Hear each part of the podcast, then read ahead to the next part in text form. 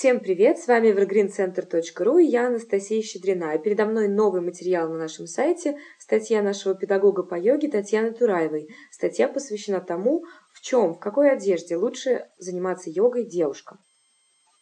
Наверное, у многих возникает вопрос, какой одежде для занятия дать предпочтение, чтобы быть неотразимой даже на занятиях йогой. Всем женщинам всегда хочется выглядеть привлекательно, но практика йоги – это погружение в себя, в какой-то степени отключение от внешнего мира хотя бы на время занятия. Поэтому на занятиях в первую очередь важен комфорт, хотя и не менее значима эстетическая привлекательность. На личном опыте я убедилась, что лучше всего для занятий подходит одежда из натуральных тканей. Она приятна для кожи и позволяет телу дышать. Мои безусловные фавориты – это вискоза и хлопок. В них очень комфортно. Можно, конечно, заниматься и в одежде из синтетики, ведь она более износостойкая, лучше сохраняет форму, не мнется, но у нее есть один минус – она не дает телу дышать. И если стиль занятия достаточно интенсивный, то вы сразу вспотеете, и некоторые позы будут не очень комфортны из-за скольжения. Одежду для занятий можно купить в обычном магазине и что-то более тематическое приобрести в самих йога-центрах или в специализированных онлайн-магазинах.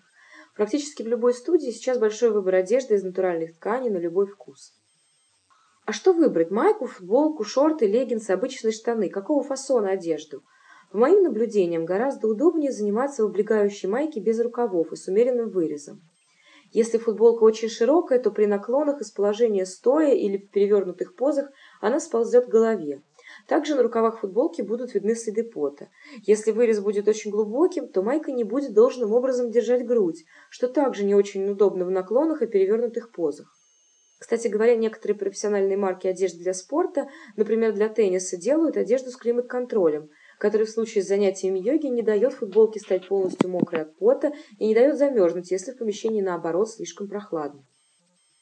Есть еще один тонкий момент. Обычно советуют на занятия не надевать бюстгальтер.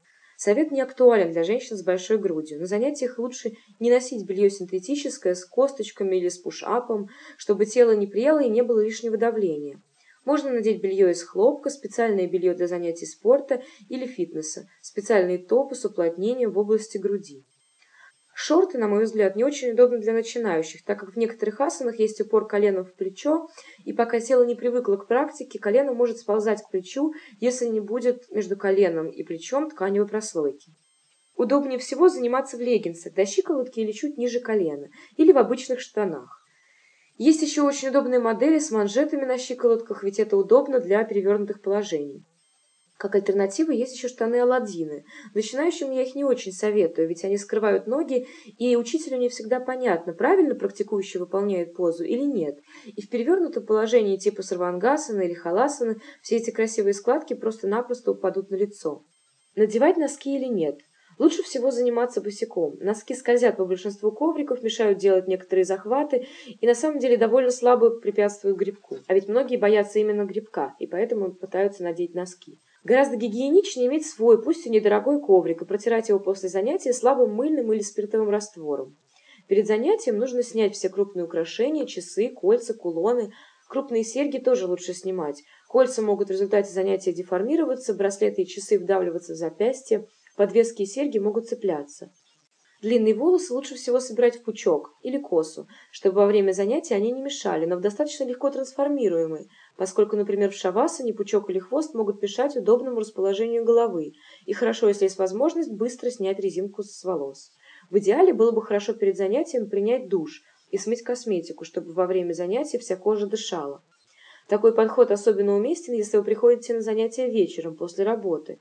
Утром лучше просто не использовать декоративную косметику перед занятием. Она может осыпаться, потечь, размазаться, вызвать аллергию, особенно если в помещении много людей и практика интенсивная. Это были общие советы, и, конечно, они не универсальны. По мере практики тело привыкнет к нагрузке, потоотделение станет более слабым, и занимающиеся давно вполне могут носить, если им по каким-то причинам так удобнее, короткую или синтетическую форму. Вы сами начнете чувствовать, в какой одежде и в каком виде вам удобно. У меня есть ученица, которая предпочитает заниматься вообще без коврика, а когда нужно коснуться пола лицом, подкладывает полотенце. Некоторые мои ученики рассказывают, что нет ничего лучше домашней практики вообще без одежды. На одном из моих занятий девушка практиковала с повязкой на глазах, чтобы не отвлекаться на зрительные впечатления и углубить свои ощущения. Ей было так удобнее, так что на основе этих рекомендаций выбирайте то, что подходит именно вам. Дорогие друзья, это был evergreencenter.ru и статья Татьяны Тураевой о том, какую одежду лучше выбирать девушкам для занятий йогой. Пишите нам, приходите к нам в группу на Facebook и ВКонтакте, слушайте нас на всевозможных источниках типа YouTube, Рутюб и так далее. И обязательно присылайте нам свои идеи новых публикаций. Мы с удовольствием напишем материал именно для вас, отвечая на ваши вопросы. Пока!